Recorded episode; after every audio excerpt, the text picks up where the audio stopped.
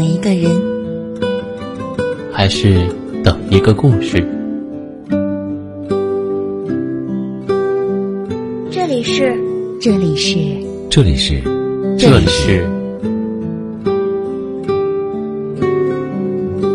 暖与温存。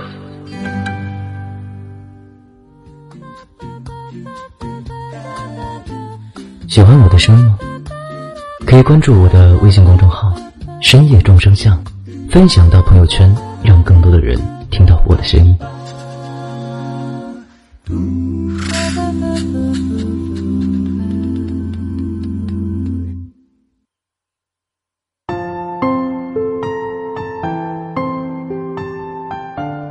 晚上好，今天要为大家推荐的文章叫做《你知道他真正》。他真正爱你时是什么样子吗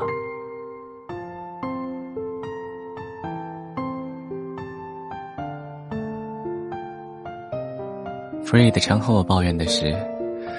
你说我老婆记忆力怎么那么好，连我三年前跟哪个姑娘聊天，她都能记住人家网名。按照这个道理，她当初能考上清华才对啊，怎么跑到我们学校来了，还顺道拐跑了我？Fred 的老婆是我们公认的迷糊小姐。我在北京闲来无事，给她发微信怂恿她来京城同我私会，结果她买了南站的高铁票，却跑去北站坐车，摇头晃脑的在地铁站对面的咖啡馆坐了小半个点儿，结果临检票傻了眼，只得原路返回，一面痛心疾首的骂火车票上字太小，一面名正言顺的放我鸽子。可 Free 却说他老婆就是一个行车记录仪，别说路面上的红绿灯都能记住，就连刚过去那辆车里开车的姑娘胸有多大都看得一清二楚。他恨不得拿着算盘跟我吐口水。我跟你讲啊，就大大前年，公司来了一个前台，对我有那么一丁点儿的盲目崇拜，没事总半夜给我发消息，跟我说句晚安，上班的时候带一点儿爱心早餐。这地道战还没持续半个月就被他发现了，哎，我发誓啊，我们俩可是什么事情都没有干。结果前几天他吵架还张口就来，我告诉你，我可记得呢，那年，那个小前台，还有大前年，公司忙，我一天到晚晕头转向的，哪还记得什么他的生日啊？然后又刚巧赶上我出差，忘了给他打电话。这回来就炸了，夺命连环扣。哪年过生日我都不敢再忘了，恨不得买俩礼物。但他还是总能想起来，一言不合就张嘴埋怨：“你忘了我过生日你连个馅儿都没有的事情了吗？你还好意思跟我理直气壮啊？”我们再说前年，我上学时候的女神来了，我可不得表示一下吗？请人家吃个饭，尽尽地主之谊哈。他知道那是我女神，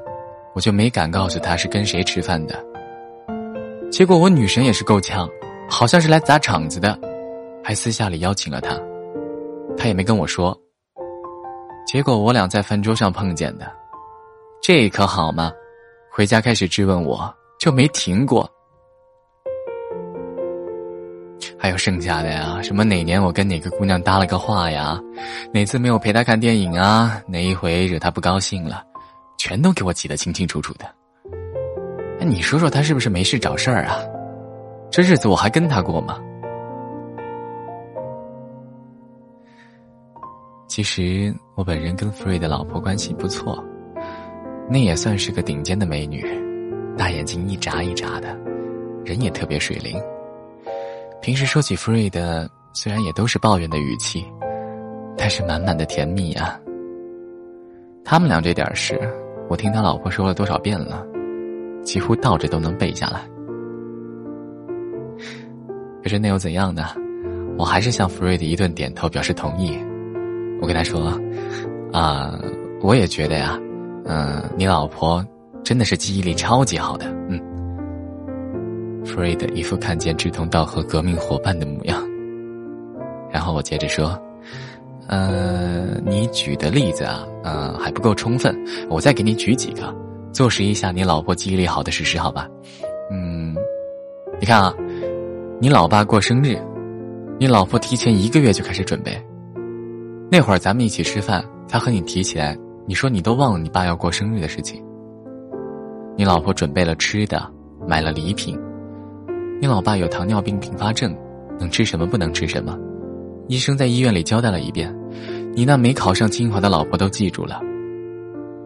每次拿东西过去，每一次打电话给家里的护工，我都要听见他叨叨一遍，让人家注意一点。你老婆记忆力多好啊！嗯，还有一次，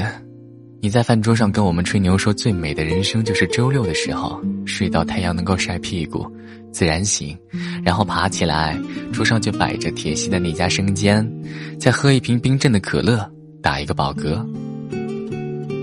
结果你三周加班，第四周，你吹过的牛你自己都忘了。你老婆在你休息的那天周六，掐准时间跑去铁西给你买了一盒生煎，冰箱里冰着一箱的可乐。你老婆记忆力不好吗？你还没有辞职创业那一年，你们单位晋升考试，那都是实打实需要背的。你说你看见字头疼，你老婆一页一页的念给你听，到最后，你考试过了，你老婆也已经可以倒背如流了，闭着眼睛也知道第几页的第几行是个什么问题。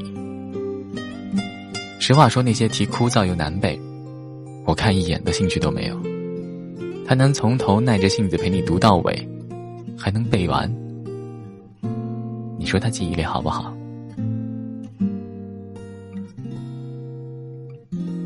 还有啊，你们家这些个亲戚，谁有什么事，谁家里缺点什么东西，喜欢什么类型，哪个要过寿，哪个生病了住哪儿，他都记得一清二楚。还有你，你喜欢蓝色。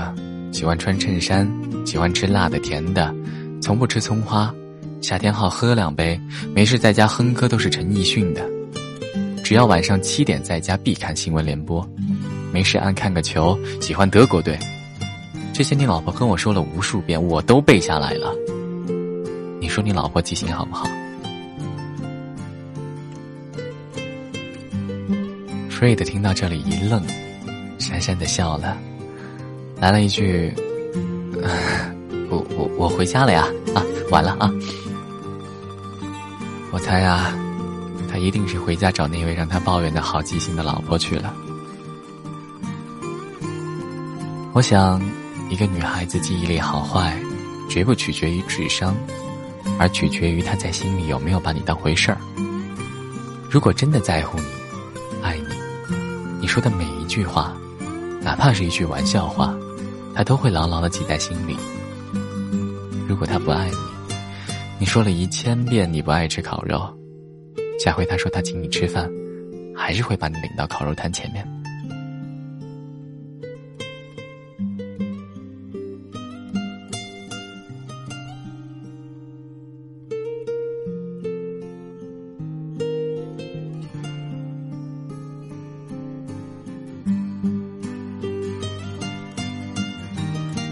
我们班长找了一个女朋友，就是那种记忆力好的姑娘，每次都竖起耳朵听我们讲以前的那些事，然后牢牢的记住提过的哪个人，还有那些奇葩的故事和经历。所以她虽然没有参加过和班长共同大学的过去，可是见几次面之后，却也能够一起聊天不尴尬。他一点也没有嫌弃女友八卦，反而是笑着说。这说明他在乎我，想要融入我的圈子，所以才会留心和我有关系的事。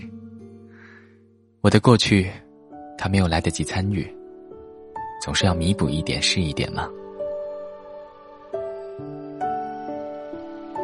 他女友做的也很棒，就连我们一起去学校门口的豆皮儿摊，装模作样的追忆曾经的似水年华，他都知道。还知道班长喜欢吃的是门口老太太卖的那个不沾酱的，酸甜口的。尽管那是班长十几年前的口味儿，尽管他之前不曾同班长来吃过一次，尽管他都是通过我们的聊天记住的。有一次，一起去的小伙伴逗他，问他说：“哎，超能大脑，你还能记得什么呀？”他笑眯眯的把豆皮儿递给班长，一边说：“豆皮儿是学校门口第二家推车的，不沾酱，酸甜口的；担担面是右边那家招牌带红色标志的，不吃牛筋面，不放香菜葱花，多放个辣椒；珍珠奶茶要哈密瓜味的，多放一勺奶，做的要快，因为他都是十二点半才起来吃饭，前面半个小时贡献给了足球。”虽然，他也会把我们调侃班长曾经追姑娘的那些事记在心里，牢牢的看着他，没事呢也翻一次小小的旧账。虽然，他也因为班长记不住什么事情粗心马虎，假装生气，和班长摆摆脸色。虽然，他也容易打翻了醋坛子。听说班长追过班花，每次我们聚会都要问一句：“有班花吗？”可是班长从来不生气，都是笑嘻嘻的哄着他，因为他懂得那个浅显却真挚的道理：只有你在乎一个人的时候，才会在乎他所有的细节，才会害怕他和别人有什么联系，才会害怕失去他。弗瑞的老婆是这样，班长的女朋友也是这样。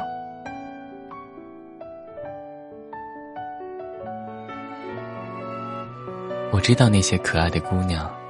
无一不是。每次一提吃饭，张口第一句话是：“你爱吃辣的，我们去吃川菜啊。”他记得你爱吃的每一种口味，却似乎记不得自己更喜欢清淡的和甜食。每次临近过生日、过纪念日、过节日，偷偷攒了几个月的薪水，想送你一个惊喜，却似乎记不得。这些钱足够买自己心心念念了几个月的包包。每次你生病，他记得哪一种药该如何吃，还会记得每一个你所在的城市的天气，叮嘱你天凉加衣，却似乎记不得自己这边下起了大雨，结果在公司门口被淋成落汤鸡。我想，如果再有男生和我抱怨。女友的记忆力怎么会好的像电脑数据一样？我一定会让他想一想，那些女友担心他、挂念他、细心为他做的一切事情的时刻。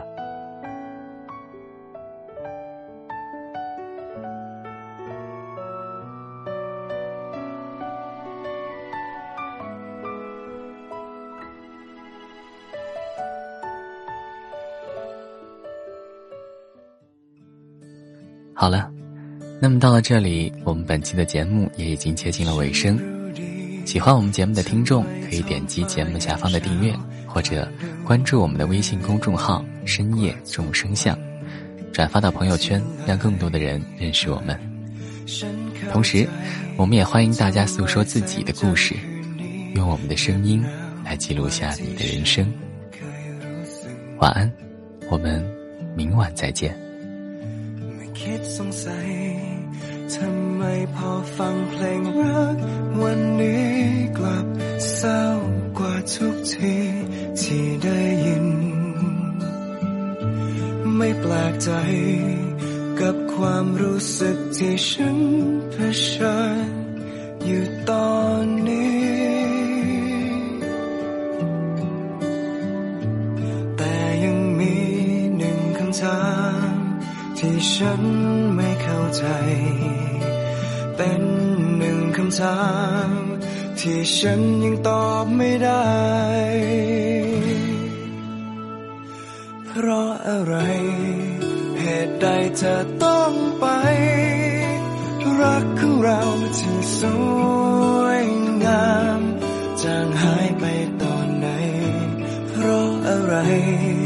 คำถามยังค้างในใจ อยากขอสักครั้งได้ไหม กลับมาตอบคำถามที่มีแต่เธอที่รู้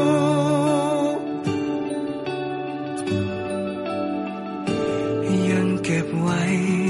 ความจำที่เคยสดใสเมื่อตอนที่เธอยังคงอยู่เพิ่งเข้าใจ ว่าความเดียวดายมันเหงาเพียงใด เมื่อเธอหายไป แต่ยังมีหนึ่งคำถามที่ฉันไม่เข้าใจ เป็นหนึ่งคำถามที่ฉันยังตอบไม่ได้ เพราะอะไร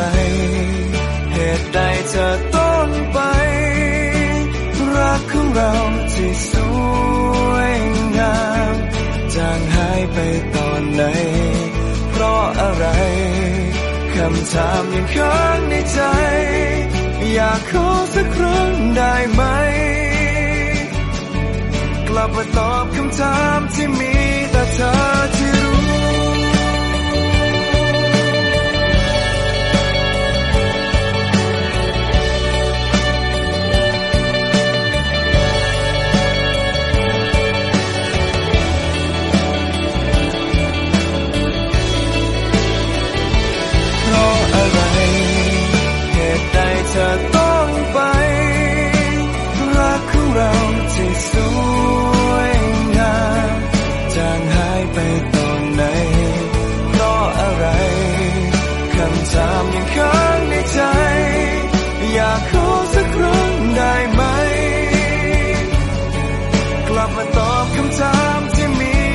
God.